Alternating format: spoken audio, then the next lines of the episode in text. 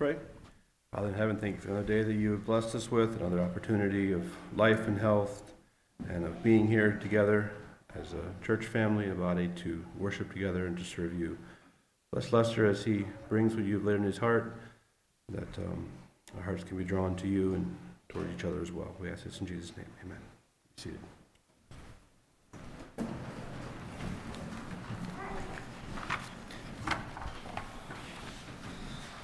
Greetings to each one of you this morning and welcome.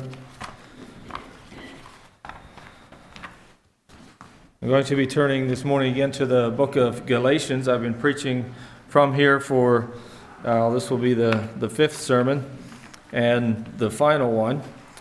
I have um, enjoyed this study. It's a little bit of a, a stretch for me to spend this much time in. Um, expository preaching and, and, studying of God's Word, but I um, feel like I have benefited from it, and I hope that, that you have too.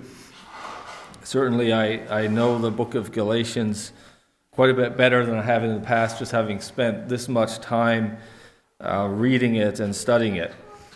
So I invite you to turn to Galatians chapter 5. I'm going to be looking at verse 16 through um, chapter 6 today.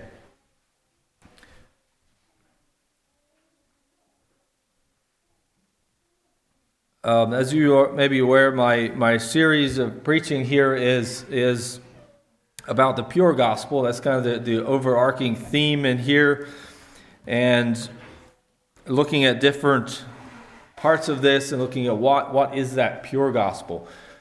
Paul's uh, reason for writing this letter to the Galatians was to address a problem he saw happening there where there was other teachers coming in and bringing a different gospel, a, a perverted gospel, he called it. Uh, a message that was different than the pure gospel of Jesus Christ. So Paul is emphasizing to them what the pure gospel really is and warning them about those false teachers and the message that they're bringing. Paul confronted them with a passion and a fervor, um, seeing the mistake that they were making in following another gospel. And we, we see that especially in chapter 1, verses 6 and 7, where he says, I marvel that you are turning away so soon from him who called you in the gospel of Christ to, to a different gospel, which is not another, but there are some who trouble you and want to pervert the gospel of Christ. We looked uh, last time at the pure gospel being freedom from the bondage of the law, liberty in Christ, and a faith that works. So, a lot of this book has been Paul talking about our faith in Christ and that it, it emphasizing that it's not works. It's not the things that, that um, the outward things that we do, and in particular, the issue that they were dealing with was whether or not circumcision was required for believers. So he's saying um, it, it's, it's not that, it's you have a liberty in Christ, but, but then he also moves now into what some of the works are that our lives are to be producing. So he doesn't conflict with what James teaches when James says that faith without works is dead. Yes, it must be based upon our faith in Jesus Christ, our relationship with him. Uh, without that, we are eternally lost and have no hope. But there is also a place for works in the life of the Christian. So we're going to look a little bit more at that today as well. He concluded, um, the, in my last sermon here, I concluded with the previous section there of chapter 5, where seeing the, recognizing the danger of the flesh, he um, calls us to liberty, but not to use that liberty as an occasion to serve that flesh. We're looking now in chapter 5, verses 16 to the end, at the answer to the problem of sinful flesh. Now, when he uses the word flesh here, I think we understand this, but he's referring to the sin nature within us, our, our human desire and passion to sin, to do what God says is wrong, to, to um, turn away from God's instructions and to do what we feel like doing. That's what he refers, what he's meaning when he talks about the flesh. I'm going to read um, section verses 16 through 25. So I've kind of divided this up into four different sections today. And so I'll read one passage and, and make some comments and, and seek, try to explain it and then move on to the next one. So, verse 16 I say then, walk in the Spirit, and you shall not fulfill the lust of the flesh. Now, this is, this is in response to what we were previously looking at, because he says, I say then. In response to that, that question that he realizes is going to come up. Well, if I'm free, does that mean I am free to sin, to live how I want to, and just, just every time I sin to call again upon God's grace? This was expounded on in, in Romans as well by Paul. I say then, walk in the Spirit, you shall not fulfill the lust of the flesh. For the flesh lusts against the Spirit, and the Spirit against the flesh, and these are contrary to one another, so that you do not do the things that you wish. But if you are led by the Spirit, you are not under the law. Now the works of the flesh are evident, which are adultery, fornication, uncleanness, lewdness, idolatry, sorcery, hatred, contentions jealousies, outbursts of wrath, selfish ambitions, dissensions, heresies, envy, murder, drunkenness, revelries, and the like, of which I tell you beforehand, just as I also told you in time past, that those who practice such things will not inherit the kingdom of God. But the fruit of the Spirit is love, joy, peace, long suffering, kindness, goodness, faithfulness, gentleness, self control. Against such there is no law. And those who are Christ have crucified the flesh with its passions and desires. If we live in the Spirit, let us also walk in the Spirit. I'll stop there and um, seek to explain a few things in this passage. So he's giving the answer to the problem of sinful flesh, and that is to walk in the Spirit. Now, we were studying the Spirit in our discipleship class this morning as well. That the chapter we were in was uh, um, focused on the Holy Spirit and His work. So you're getting a, a double dose, some of you. Um, but to walk in the Spirit. Notice there's three different phrases he uses here that all really referring to the same thing, some different variations of the same thing. We're to walk in the Spirit, to be led by the Spirit, and to live in the Spirit. It's also described in, in um, 1 John and, and in the book of John as abiding in Christ. In 1 John 4.13, which you studied in Sunday school, um, somebody should quote that real quickly since you were just reading it, but I have to turn there. So 1 John 4 13. This by this we know that we abide in him and he in us, because he has given us has given us of his spirit. And 1 John 15 is where he talks about abiding in the vine, abiding in Christ, like using the comparison of a, of a branch being attached to a vine and, and it producing fruit. So, to walk in the Spirit, the answer to the problem of sinful flesh is to abide in Christ, to live, to walk with Him, to allow Him to, to lead us, to follow Him, and, and to live with Him.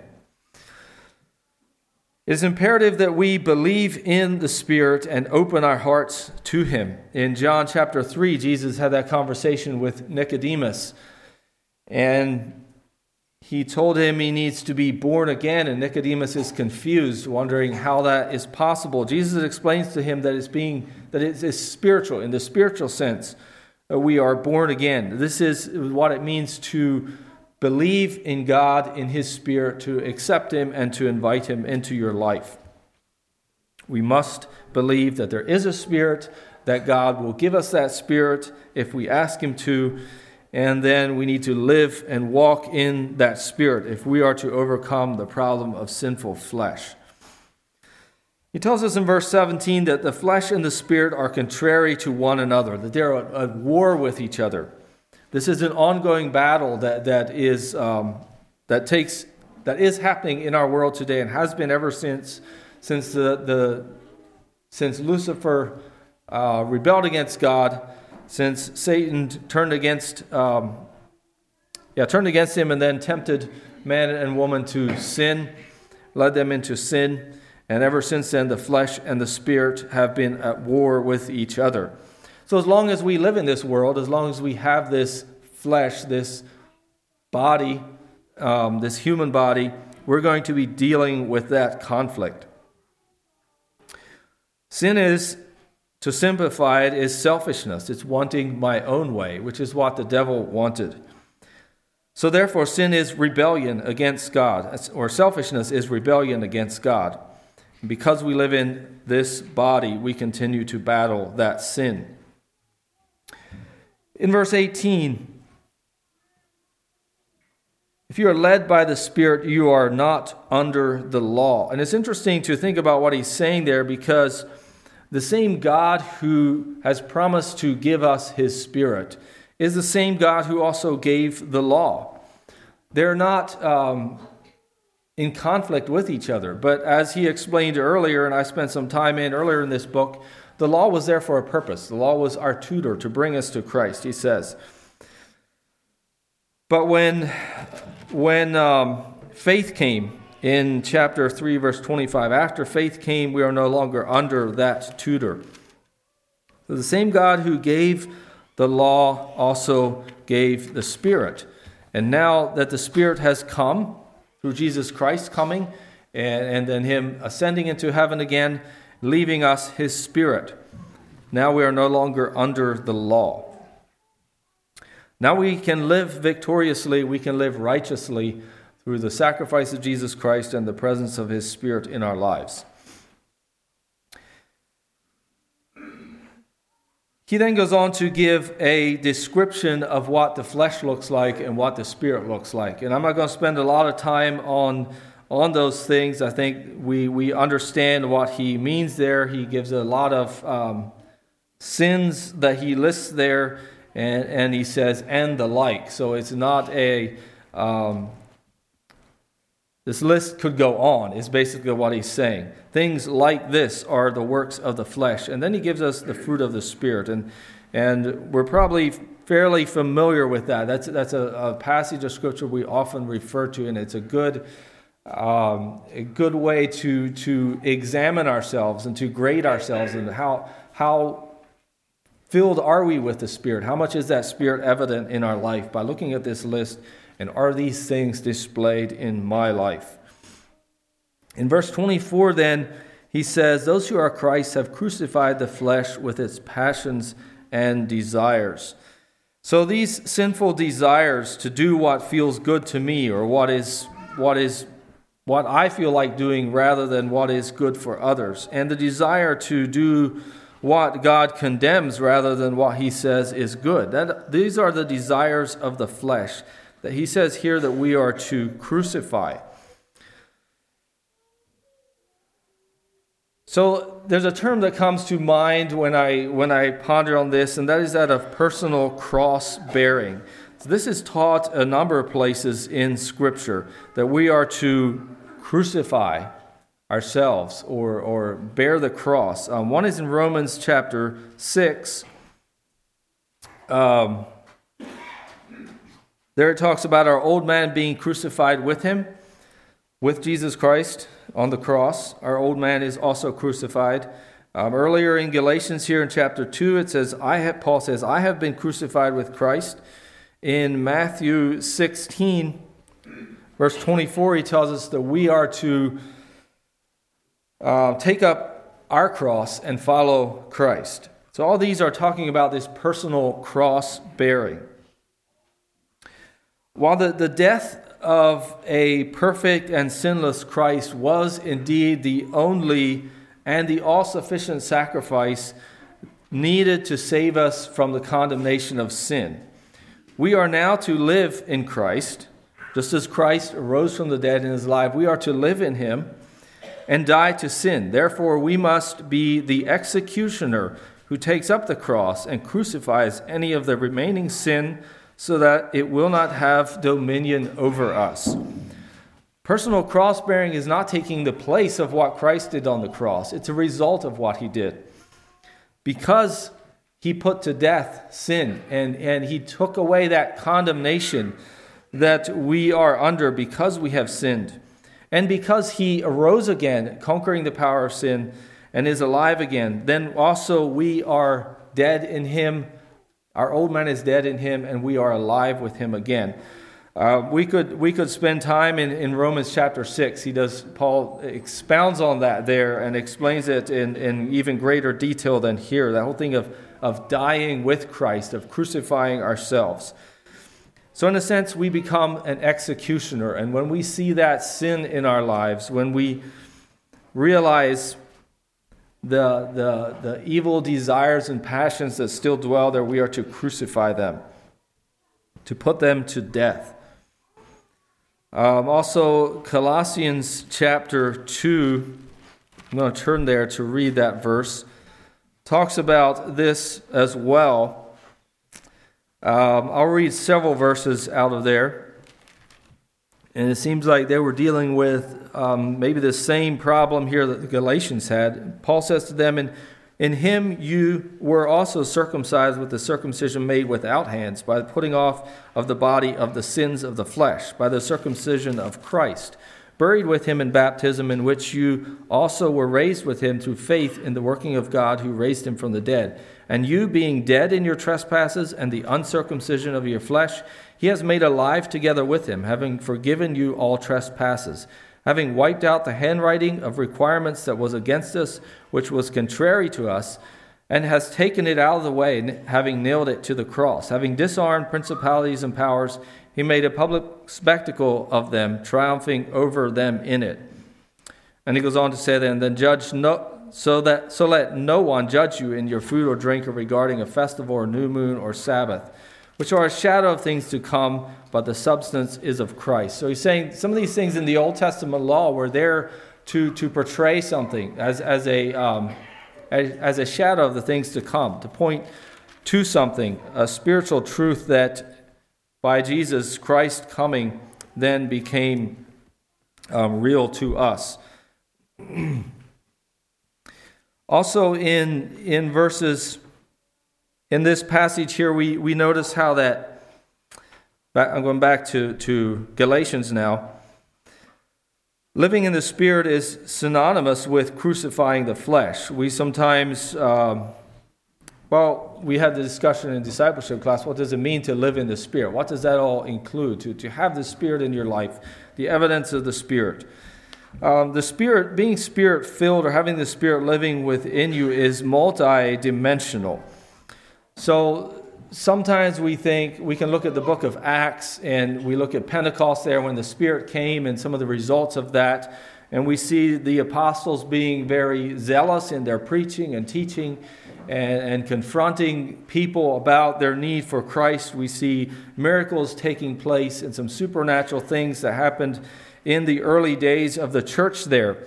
They were spirit filled. However, that's one dimension of the spirit and only one dimension. But as I said, the spirit is multi dimensional. So there's, there's more that scripture teaches us that, that is, should be evident in our lives if we are filled with the spirit. Um, the Spirit is our teacher. He leads us into truth. So, what, what He says will line up with God's Word because that is truth. He will convict us of sin. He convicts the world of sin. He's a comforter, reminding us of, of the promises of God and what He has done for us. And, and the list could go on. So let's not get distracted by one dimension of the Spirit, but remember that there's a, a great work that He is doing, multidimensional. Um, and here in this passage, it is evident that living in the Spirit is synonymous with crucifying the flesh, putting to death the sin that we find in our lives.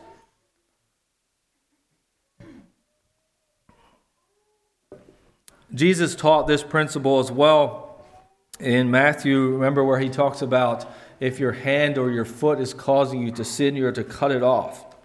it is better to live life without that hand or foot than to be condemned by sin. This is the idea of, of personal cross bearing. Let's go on now into uh, beginning in the last verse of 5, and I'll read through chapter 6, verse 6. This section I have entitled The Responsibility of the Spiritual. So we've looked at the Spirit as the answer to the flesh problem, and now having accepted the Spirit, um, allowing Him to work in our lives we are the spiritual. That's what I'm referring to as the spiritual. So here we're going to look at the responsibilities of the spiritual. Let us not become conceited, provoking one another and envying one another. Brethren, if a man is overtaken in any trespass, you who are spiritual restore such a one in a spirit of gentleness, considering yourself, lest you also be tempted, and bear one another's burdens, and so fulfill the law of Christ. For if anyone thinks himself to be something when he is nothing, he deceives himself. Let each one examine his own work, and then he will have rejoicing in himself alone and not in another. For each one shall bear his own load. Let him who is taught the word share in all good things with him who teaches. So now he, he begins by give, he, he begins in this section by giving a warning about the, the potential to, as we um, are filled with the Spirit and live in the Spirit and overcome sin, um, the, the, the temptation for the spiritual to become proud of their spiritualness. Um, it's a warning about pride and, and attempting to um, outdo each other. The Pharisees were probably a, an example of this. Um, they thought of themselves as very spiritual, and they became quite proud of that level of spirituality that they had attained. And, and they would, it seems like there was some competition going on there sometimes to see how spiritual they could be, and then also provoking others, um, being hard on those who they perceived as not as spiritual. Um, so he gives us a warning about that. We're not to become proudful of our spirituality, of the work the Spirit is doing in our lives. Rather, he says, if a man is overtaken in a trespass, if we see another brother or sister who is being burdened down by, by sin, that we're to, to stoop down and help them rather than condemn them, rather than, than look at ourselves as, well, too bad they're not up here, you know, where I am and having victory over this. Instead, we're to, to offer them help in their, um, to carry their burden. Now, if you have the old King James, you notice that he uses that word burden twice here in verse 2 and in verse 5. And it can seem like like it's saying two different things. We're to bear one another's burdens, and then we're to bear our own burden. But the, the King James or the New King James that I have actually uses the word load in verse 5 instead of burden. And if you look in the Greek, it, it does have a different meaning. It's two different words. Um, the first one in verse 2 is the idea of a, um, a burden that is weighing us down, that something that's more than we can carry. Um, it uses the word overtaken there in verse 1. If you see a brother who is overtaken in a trespass, one who has a burden that is more than he can carry.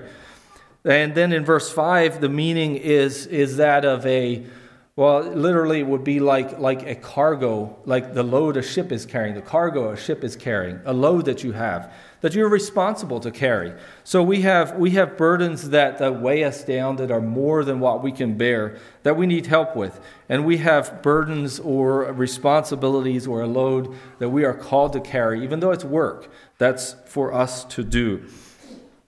So there's just um, keep that in mind that there's two different meanings there. So instead of becoming proud, we are to stoop down and help each other when you see we have a brother or sister who has a burden that they cannot carry on their own. This is how we fulfill the law of Christ. Verse 4 and 5 um, let each one examine his own work. This is speaking of self examination. It means comparing my life to the Word of God and to the life of Jesus Christ and to what His Spirit is calling me to do. Comparing my life and then taking responsibility for discrepancies that we may see. Each one examines his own work. What am I doing? Is my life reflecting, um, is my life showing the fruit of the Spirit? And, in, and then we can rejoice in ourselves. We don't need to compare ourselves with others, but we can feel good about where we're at if our life is lining up with God's Word. We don't have to compare others to make ourselves, compare with others to make ourselves feel better. For each one shall bear his own load. We all have a responsibility a, a work to do, to, to be, um, like I said earlier, that executioner that crucifies the sin. Um, we have a responsibility to, to love each other. And that sometimes is a, a burden. It's, it's work. It's a load that we as Christians are called to carry. We are responsible for that. Let him who is taught in the word share in all good things with him who teaches. This is a concept that is taught numerous times in Scripture and, and a little awkward for us pastors and teachers to teach on. But um, I'm not going to spend a lot of time there. You know what it's saying, you know what it means. The one who is taught is to share with the one who puts the work into teaching. And this really ties in with, with what he's saying previous to this that there are those who have burdens that are more than they can carry, and there are those who have a responsibility, a, a load that they're to carry. Um, they're to carry themselves. It, it is their responsibility. They do not have, they cannot pass that on to others. So those who teach, um, there is those in the church who are called to teach, who have a responsibility to teach, and it's more work than what the one who's sitting there listening. But we are called to do that.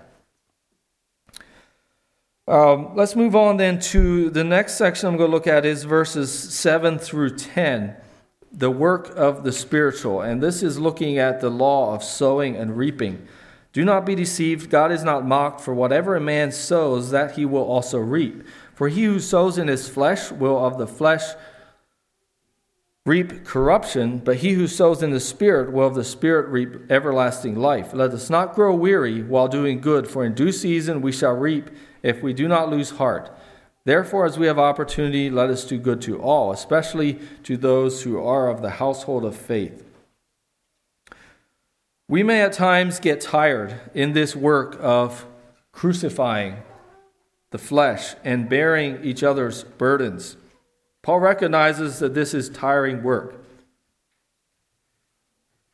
Paul was familiar, very familiar, I think, with that work.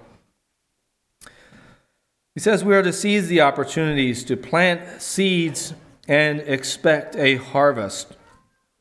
In this work of, of living, um, of walking with the Spirit and living in the Spirit, there's times when it becomes tiring. And, and I like this comparison he makes here of that of a farmer sowing or a gardener sowing seed and then reaping a harvest. So we are in a time, we, we could say we are in the springtime now or in the summer. You know how it works with a farmer. He puts a lot of time and money into preparing the soil, uh, putting fertilizer in. If you're a farmer, you know those are some of your biggest bills your seed bill and your fertilizer bill and your fuel bill for your tractors as you run and, and prepare that ground. So you have, you're putting a lot, investing a lot of money in this and putting a lot of time into it. And when you're done planting, there's nothing, really nothing there to show for. There's, there's no immediate reward. And you go through the summer, in, the summer phase, there's still, no, there's still no reward. There's still no check there for you to pay off that seed bill. You're waiting. He says that's a little how it is in our Christian lives. We have a time to, to sow that seed. Uh, we expect a harvest, but it's work and it's requiring a lot of us. And it may be discouraging because you don't see any fruit right now of this, from the seeds that you have planted. But he's reminding us that in due season we will have a reward. And that is the harvest is what we are looking forward to. Those rewards are not all on this earth here. We don't always see the full reward. So his encouragement is don't get weary, don't get tired of this work of walking with the Spirit.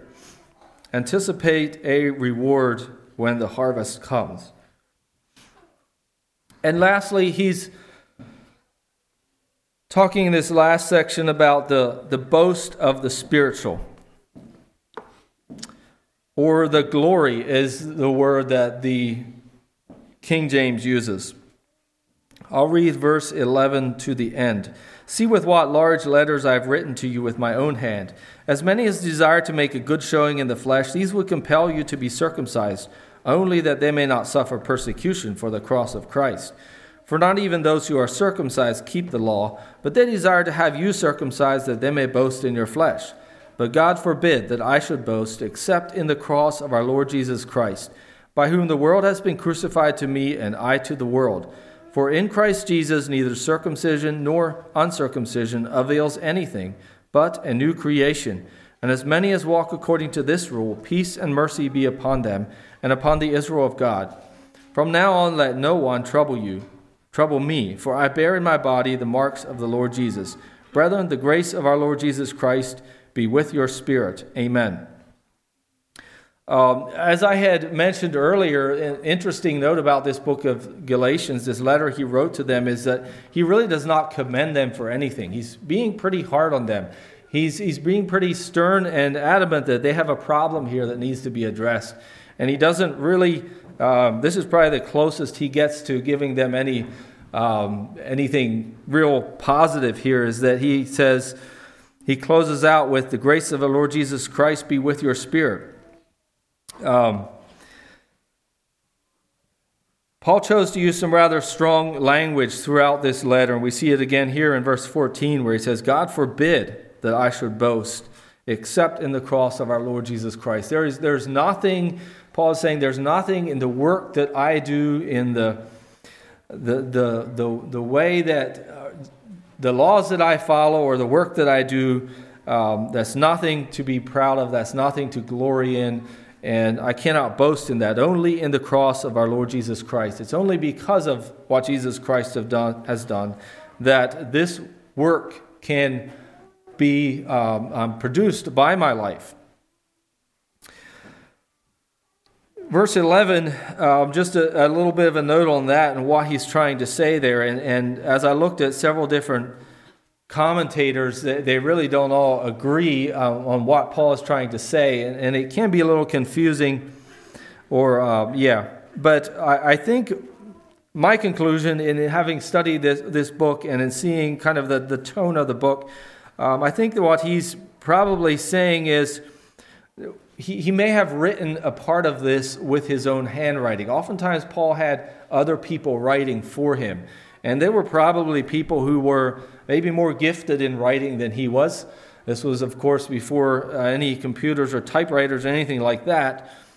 But um, you'll notice in Paul's letters in, in 1 Corinthians, in, in 2 Thessalonians, and in Colossians, he ends all those books with some kind of comment that, okay, this I'm writing this with my own handwriting now. And it, I think it was Paul's way of kind of authenticating that this letter was truly from him. Uh, maybe some of these churches recognized his handwriting. And it was kind of a personal, personal note um, to close out his letter. And that may be what he's doing here, or he may be referring to just his handwriting in general throughout the letter, assuming you know, maybe he did write it all himself. We don't know that for sure. But he says, See with what large letters I've written to you. We, we've seen how Paul um, really um, used some strong language, and he was, he was a little worked up, I think, about what was going on here in this church. So it's possible that he used some large letters for emphasis, some kind of like we use bold print sometimes, something like that. He's just pointing out to them, I, I, am, I am determined to get this point across to you. I want you to take this seriously. And, and he goes on then to, in, in verses 12 through 17, to just kind of re emphasize what he was saying throughout this, this letter to them. There's an irony I see here in verse 12. As many as desire to make a good showing in the flesh, these will compel you to be circumcised. So, Paul's saying that this perverted gospel that, that you're falling for, um, the true gospel says that we are to crucify ourselves. We are to take up the cross and follow Christ. Crucify those sinful desires. These false teachers are, instead of crucifying the flesh, are putting it on display. They want you to look good so that they can take that credit for themselves. What should be crucified, they desire to be put on display. And rather than to take up the cross, they're seeking to avoid it. They don't want to suffer because of the cross. They're seeking to avoid the cross instead of taking it up. And then he closes this with one rule for them. As many as walk according to this rule, verse 16. And I think that's referring back to 15. In Jesus Christ, neither circumcision nor uncircumcision avails anything but a new creation. The, the one rule for them is that they need to become a new creation in Christ. This was the one rule for them that they walk according to this rule, and then he gives them a blessing if they do that. A new creation in Christ is where it needs to start, and that is where the fruit then comes out of.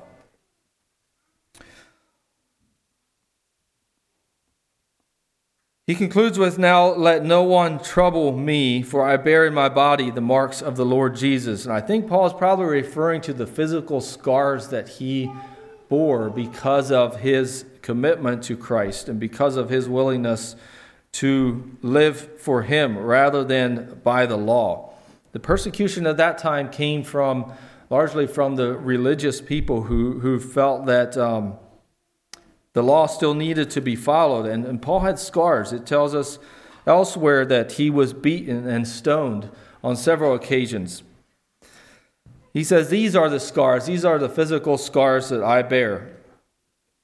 And the question for us is what are the marks of a true believer? Is there evidence in our lives of being a true believer? We, we may not have scars from being beaten because of what we believe, but are there marks? Of a true believer, of one who follows the pure, true gospel? Is there evidence in your life of a new creation? Or are you depending on these symbols, these outward things, to make you look righteous? That's the challenge I think that, that we really are left with as we, we look at this book. Um, what does the pure gospel look like in your life? Is there, has there been a change? Are you a new creation? Let's bow our heads for prayer. Heavenly Father, we thank you that we have been able to study this book. Thank you again for the privilege of, of carrying your word with us, of bringing it here, of opening it and studying it. And thank you for your spirit that allows us to, um, to understand the truth and leads us into that truth, giving us understanding as we need it. We, we look to you to continue to give us wisdom for how we should live. Thank you for the gospel, the good news, the news of salvation, that you have died on the cross, and because of that, um, we are no longer condemned in sin if we come to you and accept your sacrifice. Help us to be faithful, to bear your fruit in the world around us, that we may be a shining light for you. We pray this in Jesus' name. Amen. Ken, do you have a closing song?